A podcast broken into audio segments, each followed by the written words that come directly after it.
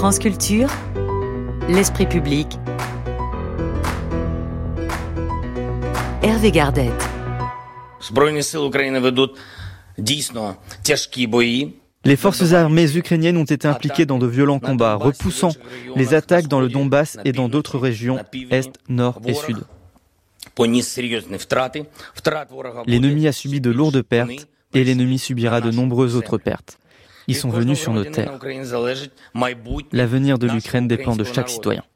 Deux ans et un jour, depuis deux ans et un jour, l'Ukraine tente de résister aux assauts de la Russie, tant bien que mal. Les nouvelles du front ne sont pas bonnes. La contre-offensive de l'été dernier n'a pas donné les résultats escomptés et l'armée ukrainienne vient de concéder une défaite au moins symbolique en perdant la ville d'Avdivka sur le front ouest. L'Ukraine ne semble pas en mesure de reconquérir ses territoires perdus, ceux du Donbass en 2022, sans oublier la Crimée annexée en 2014. Quant au projet russe initial d'envahir toute l'Ukraine, il reste inenvisageable. Kiev bénéficie du soutien appuyé politique et militaire de ses alliés occidentaux, notamment européens. Le pays est promis à rejoindre à terme les rangs, les rangs de l'UE et de l'OTAN. Conclusion, pour reprendre un titre cette semaine du journal Le Parisien, s'installe deux ans après le spectre d'un conflit sans fin. L'Union européenne a beau proclamer qu'elle est plus que jamais unie derrière les Ukrainiens, l'horizon paraît en effet bouché et la lassitude grandit. En Ukraine, elle use le moral des civils et des troupes déployées sur le terrain. En Europe, elle gagne les opinions publiques. Le consensus des débuts s'est érodé. Selon une étude menée dans 12 pays européens, ils sont de moins en moins nombreux à envisager une victoire de Kiev. 9% en France contre 19% qui anticipent une victoire de la Russie. Et pour la grande majorité, la guerre se terminera par un compromis. Alors un compromis, est-ce que c'est l'objectif à viser pour mettre fin à ce conflit? Son issue ne peut-elle s'envisager pour les Européens en tout cas qu'à la seule condition que l'Ukraine recouvre l'intégralité de son intégrité territoriale? La paix est-elle un horizon Et si oui, à quel prix? Mais parler de paix aujourd'hui, en ce mois de février 2024, est-ce que ça vous paraît être complètement à côté de la plaque, Bertrand Badi C'est jamais à côté de la plaque de parler de paix. Hein. Le problème, c'est que on en connaît sur ce dossier que très mal le langage praticable. Hein. Alors, Élément aggravant, ça fait bien sûr euh, deux ans que les hostilités ont été déclenchées et que Poutine a annoncé qu'il voulait dénazifier l'Ukraine, mais ça fait dix ans que cette guerre dure, c'est-à-dire depuis euh, les événements de Maïdan, euh, l'annexion illégale de la Crimée et tout ce qui s'est produit dans le Donbass. Alors, le problème, c'est que c'est une équation à quatre inconnus. Euh, très brièvement. Euh, première inconnue, euh, on sait que cette guerre, alors cette phase amorcée en février 2022, a eu deux temps un premier temps qui va en gros jusqu'à l'automne 2022, ça a été le désastre militaire de Poutine. le deuxième temps, c'est une guerre figée sur des positions qui pratiquement ne bougent pas.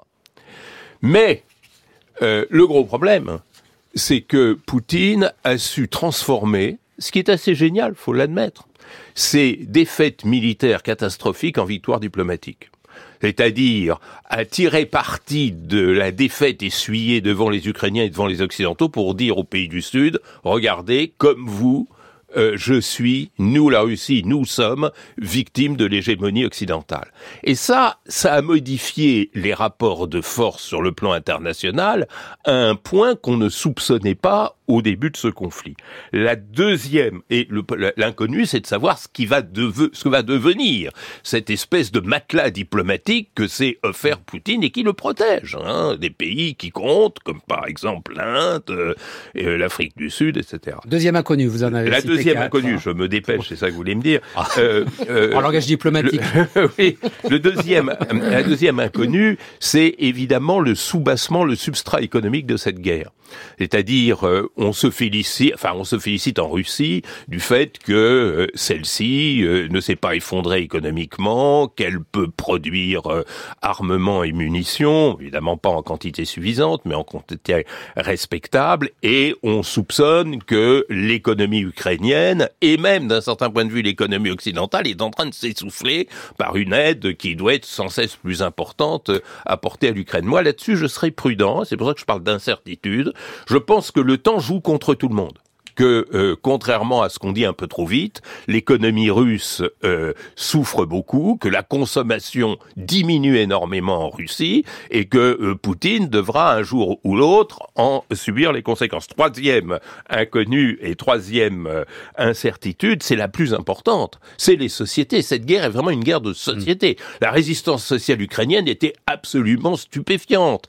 Elle a déjoué la troisième, quatrième, peu importe, puissance militaire au monde. Mais on voit bien que maintenant, la grande inconnue, elle est triple. Quid de la société russe Quid de la, des sociétés européennes, vous citiez des sondages très intéressants, et quid surtout de la société américaine. Et on pourrait rajouter aussi la société ukrainienne qui commence à fatiguer. Bon, ça c'est. Et enfin quatrième. Pour Alléluia. la quatrième, c'est que vous dites compromis, négociation, etc. Mais ça, ça, ça ressemble à une sorte de joker qu'on sort quand on sait pas quoi dire. Euh, Qu'est-ce que ça veut dire une négociation entre Poutine et Zelensky? Quelle peut en être même l'incarnation, la forme Et je vous rappelle rappelle ce que j'ai déjà dit autour de cette table, que depuis 1856, euh, qui met fin justement à la guerre de Crimée, il n'y a pas eu de négociation vainqueur-vaincu en relations internationales. C'est fini, ça. Pourquoi? Parce que le territoire n'est plus cette monnaie d'échange entre vainqueurs et vaincus qu'il était des siècles et des siècles durant le système westphalien. voilà. Merci euh, Bertrand Badet. Pour rester sur cette troisième inconnue dont vous dites qu'elle est la plus importante, ah, non, euh, celle, des, sociétés. Donc Corinne Lepage, j'évoquais ces, ces, sondages donc dans une douzaine de pays européens. Alors qui dit alors à la fois on a des populations qui disent il faut continuer à aider l'Ukraine, ça, ça, reste quand même assez euh, majoritaire, mais tout en ayant une forme de, de désenchantement. En tout cas, 37% des, des sondés dans les 12 pays européens pensent que la guerre se terminera par un compromis. Est-ce que c'est aussi votre avis? Est-ce que c'est comme ça qu'il faut penser les choses? Ou bien est-ce que la priorité pour vous, c'est de dire il faut absolument que l'Ukraine gagne cette guerre? Et qu'est-ce que ça pourrait vouloir dire d'ailleurs, gagner, gagner la guerre? Euh, Moi, je pense que ce qui se joue en Ukraine euh, va bien au-delà de l'Ukraine. Alors en fait, c'est la réponse à cette question-là qui est centrale. Est-ce qu'on considère que la, guerre Ukraine-Russie euh, concerne les territoires ukrainiens et que c'est une affaire ukraino-russe, ou est-ce qu'on considère que c'est une affaire internationale de première importance? Moi, je pense que c'est ça. Je suis sur la deuxième ligne. Et donc, si vous pensez que c'est une affaire internationale de première importance et qu'en fait, quelque part, euh, l'Europe euh, joue un peu euh, son avenir, ben, vous n'avez pas forcément envie que la Russie gagne.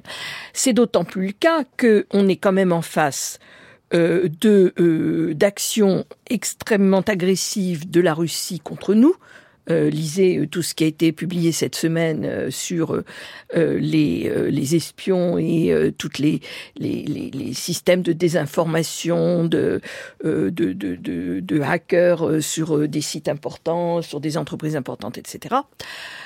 donc on est déjà dans une forme de guerre hybride qui ne dit pas son nom, mais enfin c'est quand même de cela dont, de cela dont il s'agit.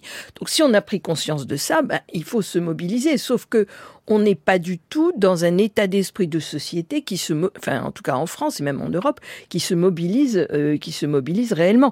Regardez par exemple les débats. Mais ça serait quoi se mobiliser réellement? C'est passer en économie de guerre, par exemple? Alors c'est déjà, c'est pas seulement une question économique, c'est aussi une question d'état d'esprit. Euh, regardez, je voulais juste donner comme exemple ce qui s'est passé hier au salon de l'agriculture à, à propos de l'Ukraine c'est quand même très intéressant, où euh, les agriculteurs disent écoutez, c'est bien gentil, mais d'abord vous avez dépensé des milliards pour l'Ukraine qui sont pas allés chez nous. Alors bien sûr, on veut que l'Ukraine gagne, mais on aimerait mieux que les milliards en question soient chez nous. Le président a répondu je suis désolé, c'est des armes. Euh, ça vous concerne pas globalement, c'est la réponse qu'il a faite. Et ensuite ils disent mais attendez, euh, vous avez euh, pour aider l'Ukraine laissé entrer euh, des poulets dans des conditions pas possibles, du blé dans des conditions pas possibles. Et là-dessus le président a dit oui, c'est vrai, mais il faut que ça atteigne certaines, faut que ça soit limité. Donc on va mettre un certain nombre de, de limites à tout cela. Donc si vous voulez les conséquences de la guerre en Ukraine sur les populations occidentales, sur le plan économique, euh, bah, elles se font sentir et euh, s'il n'y a pas de prise de conscience vraiment importante de ce qui est en train de se jouer, ben, je crains fort qu'on aille de plus en plus vers euh, une, non pas laisser tomber l'Ukraine, mais de dire il faut trouver une solution parce que ça va comme ça. Raison de plus pour accélérer l'aide euh, européenne, notamment euh, à l'Ukraine, parce que c'est le moment où jamais, si on veut et si on défend l'idée que l'Ukraine doit retrouver son intégrité et que seule la victoire de, de Kiev est envisageable, Catherine Tricot? Je rebondirai ce que, ce que vient de dire Corinne Lepage à l'instant et sur un sujet qu'elle qu'elle connaît parfaitement, qui est le, la question du combat pour l'écologie. Il n'y a pas de combat pour l'écologie qui ne, ne passe pas par une acceptation, un partage par tous de ces objectifs. C'est-à-dire, pourquoi je dis ça? C'est-à-dire qu'en fait, les questions qu'ont posées les agriculteurs euh, ne peuvent pas être éludées on ne peut pas ne pas se rendre compte que c'est une, c'est-à-dire que euh, tout à l'heure vous parliez Bertrand de euh, la nécessité d'avoir l'altérité dans notre dans notre réflexion. Il y a dans ces questions qui se posent euh, une prise en compte de à la fois l'Ukraine et des populations européennes qui doit être centrale. Je voulais juste noter, j'ai vu ça hier, que l'intersyndicale, c'est-à-dire tous les syndicats français, ont fait un communiqué commun à propos de l'Ukraine. Et ça, à propos de euh, prendre en compte la question des, euh, des, travailleurs français, des salariés français, des Français dans leur ensemble, euh, je pense que l'intersyndicale est là, ça au cœur. C'est-à-dire qu'elle est en train de penser qu'est-ce que l'on doit faire, comment on peut transformer ou faire avec le soutien à l'Ukraine qui ne soit pas au détriment de des questions environnementales d'une part ou des questions sociales d'autre part. Donc voilà, ce que je veux dire, c'est que on ne peut pas ne pas avoir cette question au cœur de notre réponse. Et ça va dans le sens de ce que disait Bertrand Badi tout à l'heure sur l'enjeu des sociétés. C'est-à-dire que, en vérité, ce qui se passe ne sera pas gagné que par des armes. Ça sera gagné par du soutien, par de la compréhension de ce qui est en train de se jouer, et pas simplement en Europe et à l'échelle internationale. Alors évidemment, je ne veux pas parler, je ne veux pas être dilatoire et parler de ce qui se passe en Israël-Palestine, mais le fait, le discrédit dont est en train de d'être frappé un peu plus l'ONU, en ne réglant pas cette question que l'on connaît. Je veux dire, elle est circonscrite. On sait qu'il faut deux États, qu'on sait qu'il faut deux États viables, deux États sécurisés, assurés par la communauté internationale, et que ça cesse ce qui est en train de se passer, et qu'on ne laisse pas deux millions de Palestiniens mourir de faim à Gaza, ça, si on n'arrive pas à remettre l'ONU en situation d'acteur, alors nous n'avons plus d'outils à l'échelle internationale pour pouvoir penser le monde de demain qui ne soit pas qu'un monde violent et de rapports de force brutales. Brice Couturier. Euh, écoutez, je crois que dans la guerre d'Ukraine, c'est de ça qu'il est question, il y a trois fronts. Vous avez un front terrestre et effectivement, il est bloqué. On est dans une guerre d'usure, euh, type guerre de 14-18, qui peuvent durer que 3, 4 ans comme la guerre de 14. Vous avez un front maritime, et je vais revenir là-dessus parce qu'il est essentiel, parce que sur ce front, les, les Ukrainiens ont gagné, ce qu'on ne dit pas assez ici, je vais expliquer pourquoi. Et vous avez un front informationnel. Sur le front informationnel, vous savez bien que c'est la propagande russe qui nous a dit les dirigeants ukrainiens sont des nazis. C'était très drôle puisque Zelensky qui est juif et que le groupe Wagner est un groupe fasciste. On nous a dit ensuite Poutine a le, droit sur, le doigt sur le bouton de l'arme nucléaire. C'est la fameuse sanctuarisation agressive théorisée par Gergorin, comme quoi on peut maintenant attaquer ses voisins à condition de menacer le reste du monde d'une bombe atomique. Et maintenant, vous avez une propagande russe qui essaye de nous faire croire que la guerre est perdue pour l'Ukraine, que l'Ukraine ne peut pas gagner cette guerre. Alors effectivement, une partie des opinions publiques en Europe commence à adhérer à ce discours, à ce narratif russe. Il est faux. Je vais vous expliquer pourquoi. D'abord, d'abord parce que essentiellement la, la victoire de, de l'Ukraine dans la, en mer Noire est absolument évident. L'Ukraine est arrivée à détruire environ 20% de la flotte russe en mer Noire jusqu'au quartier général russe qui a dû changer de, de localisation. Aujourd'hui, Sébastopol a été abandonné par la flotte russe. La meilleure preuve, c'est que les Ukrainiens sont dorénavant capables d'exporter à nouveau leurs céréales par la, la voie maritime et que ça explique le redressement de l'économie ukrainienne, ce qui est rarement mentionné. 5 5% de croissance cette année en Ukraine. Ensuite, l'idée que la Russie dispose de ressources inépuisables est une idée fausse. La, possibilité d'un effondrement russe est tout à fait pertinente. Sachez que 3, la Russie a perdu dans cette guerre 315 000 hommes tués ou gravement blessés. Alors certes, vous avez la théorie du hachoir à viande, qui est celle du, des dirigeants de l'armée russe, mais enfin, dans toute armée, vous avez un moment où il y a un point de rupture. Et ce point de rupture pourrait bien survenir en Russie avant de survenir en Ukraine pour des raisons de morale. Les Russes ne savent pas pourquoi ils se battent, les Ukrainiens, eux, le savent très bien, ils se battent pour leur survie. Donc contrairement à ce que disait euh, euh, Bertrand Badi tout à l'heure, vous diriez, vous, Brice Couturier, que le temps profite plutôt aux Ukrainiens qu'aux Russes? Je n'irai pas jusque-là. Je dirais simplement que, contrairement à ce qu'on entend, il n'y a pas de, de, rupture. Il y a un problème américain, il y a un problème Trump. C'est évident que nous, Européens, nous allons voir se refermer le parapluie nucléaire américain. Euh, ça fait déjà longtemps que les Français l'expliquent au reste de l'Europe, hélas sans être entendus, mais ce parapluie va se refermer. Ça nous met face à nos responsabilités, c'est une excellente chose. Euh, regardez, cette guerre a constituer un test pour l'unité européenne, comme le rappelait Zaki l'a dit récemment dans un article du Monde. Et la réalité, c'est que ce test s'est révélé concluant. Regardez la révolution mentale qui a lieu en Allemagne. Qui aurait imaginé qu'un dirigeant social-démocrate fasse, évoque l'idée que le, le, budget de la défense allemand doive passer de 2 à 3 que les Allemands se posent la question de l'arme nucléaire, que les Allemands se posent la question d'envoyer, et c'est déterminant pour la Russie, d'envoyer le missile Taurus euh, dont ils disposent, qui est meilleur que notre scalp à nous, aux Ukrainiens. Les Ukrainiens réclament depuis longtemps qu'on leur envoie des, missiles et des, missiles à longue portée euh, maintenant, parce qu'ils peuvent attaquer le port de Kerch qui, relie le, la Crimée à la Russie. Si nous avions donné depuis le début aux Ukrainiens les armes dont ils avaient besoin, ils auraient déjà gagné. Parce qu'ils ont, eux, le moral, ils ont la détermination. Les Russes, ne, encore une fois, ne savent pas pourquoi ils se battent. Donc, si je vous suis, Barbara Couturier, finalement, ce qui manque aujourd'hui, c'est le narratif. C'est-à-dire de dire, il faudrait quoi qu'il y ait un narratif qui soit beaucoup plus optimiste. Et qui... Ben, lisez le livre de Sylvie Kaufmann que vous recevez régulièrement à ce micro, qui est absolument excellent, qui s'appelle donc Les Aveuglés, et qui nous montre que les Allemands et les Français, tous les dirigeants français et allemands, qu'ils soient CDU, euh, SPD de droite ou de gauche, se sont aveuglés sur la Russie pendant longtemps. Enfin, Macron lui-même a cru longtemps qu'il pouvait servir de médiateur, qu'il pouvait jouer un jour les médiateurs et qu'il fallait donc que la, la, transition française soit réservée. Il a compris maintenant. écoutez le discours de Macron à Bratislava en juin. Il nous dit clairement, comme le disait Corinne Lepage à l'instant, que c'est l'Europe entière qui est menacée et qu'il n'est pas question de laisser tomber l'Ukraine, qu'on ne laissera pas tomber l'Ukraine. Et je pense que maintenant, l'ensemble des pays européens est sur cette ligne, à part évidemment Orban, qui est le cheval de Troie des Russes, comme Poutine, comme euh, pardon Trump est le cheval de Troie de Poutine aux États-Unis. Orban qui a quand même fini par accepter euh, l'aide supplémentaire des, 50 milliards. Des, Européens voilà, début février lors du Conseil européen. Bertrand Badi euh, Oui, je crois que tout ce débat montre quelque chose d'extraordinairement important, une gigantesque contradiction qui accompagne désormais tous les conflits de la planète, quels qu'ils soient. Et là, en ce moment, euh, le conflit euh, russo-ukrainien, et euh, Catherine avait raison de le dire, le conflit israélo-palestinien, sont l'otage d'un phénomène qui est que bah, il y a une mondialisation et qu'il n'y a plus de guerre mondiale, mais il n'y a que des guerres mondialisées. Ça, c'est un, un premier élément. Mais la contradiction, c'est que ces guerres mondialisées, elles sont gérées par presque tout le monde à sa manière, par euh, deux diplomaties qui vont exactement en sens contraire, la diplomatie de l'indifférence. Regardez la proverbiale indifférence de la diplomatie occidentale face à la question palestinienne pendant 20 ans. Euh, regardez l'indifférence devant les 30 000 morts qui s'accumulent à Gaza et le fait que les médias n'en parlent pratiquement jamais.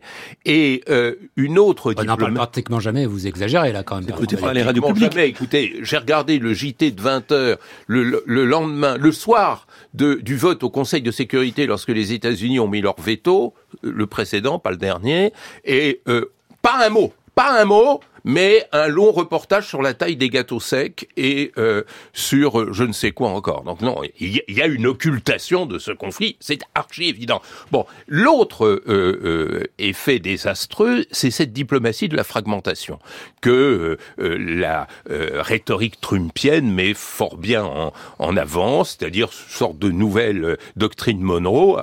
Monroe 1823, à l'époque, il n'y avait pas de mondialisation, chacun chez soi, on va pas s'embêter euh, à se mêler euh, des affaires des autres. Et tout ça est nourri par le courant qui est dominant et dans l'opinion publique et sur le marché électoral, qui est le néo-nationalisme. Le néo-nationalisme, qui est cette négation même de la mondialisation des grands enjeux internationaux, fait que nous n'avons pas, nous n'avons pas de solution. La négociation par compromis territorial, ça c'est de la bande dessinée, c'est des phrases toutes faites, ça n'existe pas. Je vois mal Monsieur Zelensky signant un papier en disant bon bah je vous laisse le Donbass, euh, la Crimée, et puis on va peut-être faire une rectification du côté de Et puis voilà. C'est plus comme ça que ça, ça c'est fini ce monde-là. On est dans un monde d'interdépendance extrêmement active, et cette interdépendance nous ne savons pas la gérer. Tant que nous ne saurons pas la gérer, tous les conflits viendront à euh, s'éterniser. Regardez ce qui oui, parce que Bertrand va dire, vous dites donc, il n'y a pas de compromis possible.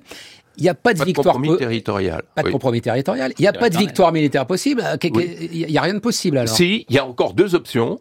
Euh, soit euh, la pérennité de cette guerre de tranchées, de cette guerre de position, c'est une première possibilité. Il y a l'autre solution, que moi je crois être le début de la nouvelle histoire de la paix, c'est une grande conférence internationale sur la sécurité. Et dans une conférence sur la sécurité, personne ne perd parce que on redéfinit ensemble la sécurité, donc il n'y aura pas de vainqueur, il n'y aura pas de vaincu, il n'y aura pas de compromis territorial. Il y a pensé, on n'a jamais pensé la sécurité dans le monde depuis Helsinki 1975. Évidemment, j'étais déjà né à l'époque, mais j'étais tout jeune, Donc ça fait 50 ans pratiquement que on ne veut même pas parler de ça. Et au Conseil de sécurité, il est interdit de débattre des questions de sécurité. Et quand on parle de sécurité climatique au Conseil de sécurité, Monsieur Nebenzia, le délégué russe, dit oh ça c'est contre-productif, euh, faut surtout pas s'en occuper. C'est incroyable, c'est incroyable. Bah tiens, imaginons que euh, advienne cette grande conférence internationale sur la sécurité, Corinne Lepage, est-ce qu'on invite euh, Vladimir Poutine? Bah,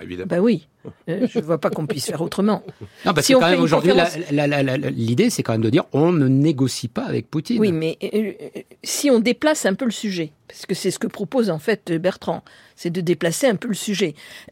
je vois mal que tous les intervenants n'y soient pas. on pourrait même se poser la question de la Corée du Nord, hein, vous voyez. Bon je, pense, moi, personnellement, qu'on est en, face d'une telle aggravation du dérèglement climatique euh, que les conséquences vont en être si fortes, et dans des délais qui sont d'ici 2030, je pense, quelque chose comme ça, qu'il va bien falloir euh, que euh, la communauté internationale se remette autour de la table sur ces sujets-là. Et peut-être qu'à partir de ce sujet-là, on pourra tirer des choses euh, sur les conflits euh, locaux. C'est le Vous seul. dire quoi alors aux Ukrainiens, aux Russes, arrêter de faire la guerre parce qu'il y a un autre danger bien pire qui nous on menace. Dit, on ne parle pas pour la seconde de l'Ukraine, de l'Ukraine et de la Russie. On est en face d'un effet catastrophe. Euh, qu'il faut, pour lequel il faut que nous arrivions à trouver des solutions. Vous allez me dire, ce serait l'objet des COP. Oui, sauf que les COP, on voit que c'est pas directement le sujet qu'elles qu'elle traitent. Donc, de traiter la question climatique par la voie de la sécurité. Et c'est pas un hasard si en France, j'arrête, euh, le ministère de la Défense nationale euh, s'empare de ce sujet, parce que c'est un sujet de sécurité nationale, la question climatique. Alors précisément, euh, cette guerre déclenchée par la Russie de Poutine contre l'Ukraine est un désastre écologique dont personne ne parle jamais, ce qui m'étonne vraiment, parce que euh, c'est bien gentil de nous dire que c'est mal de rouler en voiture à Paris, mais euh, brûler des villes entières avec des, des, des, instruments monstrueux qui provoquent des pollutions dingues, c'est bien pire. je voudrais juste dire une chose, je comprends pourquoi les Ukrainiens refusent toute négociation avec Poutine quand ils sont en position défavorable, c'est que la Russie occupe 18% de leur territoire et que les dirigeants ukrainiens ont l'expérience d'un dirigeant, Poutine, qui ne respecte jamais les accords qu'il signe. Donc pourquoi signerait-il aujourd'hui quelque chose dont il sait très bien que ça permettrait de geler le fond pour permettre à la Russie de reconstituer ses forces et de relancer une nouvelle offensive? Comme le disait Bertrand Badi, la, la guerre n'a pas commencé il y a deux ans, mais il y a dix ans, en 2014. Par ailleurs, je vois mal Poutine à participer à une conférence internationale, quelle qu'elle soit, parce qu'il a commis des crimes de guerre et des crimes contre l'humanité, en particulier l'enlèvement de milliers d'enfants ukrainiens, qui constitue un crime contre l'humanité et pour lequel les dirigeants russes doivent être traduits prochainement devant la Cour pénale internationale. On ne peut pas faire comme si de rien ne s'était passé. C'est comme avec l'Allemagne nazie. Il faut que les dirigeants qui ont commis ces crimes soient punis. Sinon, c'est un précédent qui sera invoqué par d'autres pays pour commettre d'autres atrocités. Les atrocités doivent être punies. On est dans un régime de droit international. Celui-ci doit s'appliquer. Catherine Tricot. Oui, pour y arriver, il faut quand même qu'on arrive à isoler euh, la Russie sur le plan international, sur la scène internationale. Or, euh, Bertrand Badi le disait tout à l'heure, ce n'est pas tout à fait ce que l'on constate, ce n'est pas tout à fait ce qui se produit. C'est pour ça que j'insistais sur cette affaire euh, tout à l'heure de Israël-Palestine, donc pas seulement parce qu'elle me tient à cœur, mais aussi parce que je pense qu'elle est emblématique de ce sentiment, notamment exprimé de façon désastreuse par Lula. J'ai trouvé ça affreux ce qu'il a dit, mais ce sentiment qui a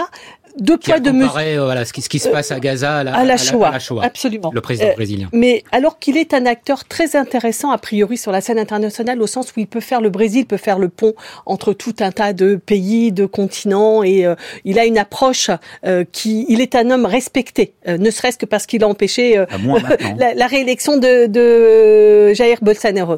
ce que je voulais, ce que je veux dire par là, c'est que la, la question d'avoir un espace international qui nous soit commun et donc qui soit aussi aussi refondé euh, parce que, ce que pour les objectifs que vous venez de rappeler, Corinne Lepage, euh, écologique, mais aussi pour ce que rappelle Bertrand Badi sans arrêt, c'est-à-dire le poids des sociétés, il faut que l'ONU probablement évolue pour reconstruire un espace international qui nous permette d'aborder les enjeux de guerre, de paix et de changement climatique avec tous. Et eh ben on va rester sur cette perspective-là. Merci à tous les quatre d'avoir euh, participé à l'Esprit Public. Corinne Lepage, Catherine Tricot, Bertrand Badi et Brice Couturier.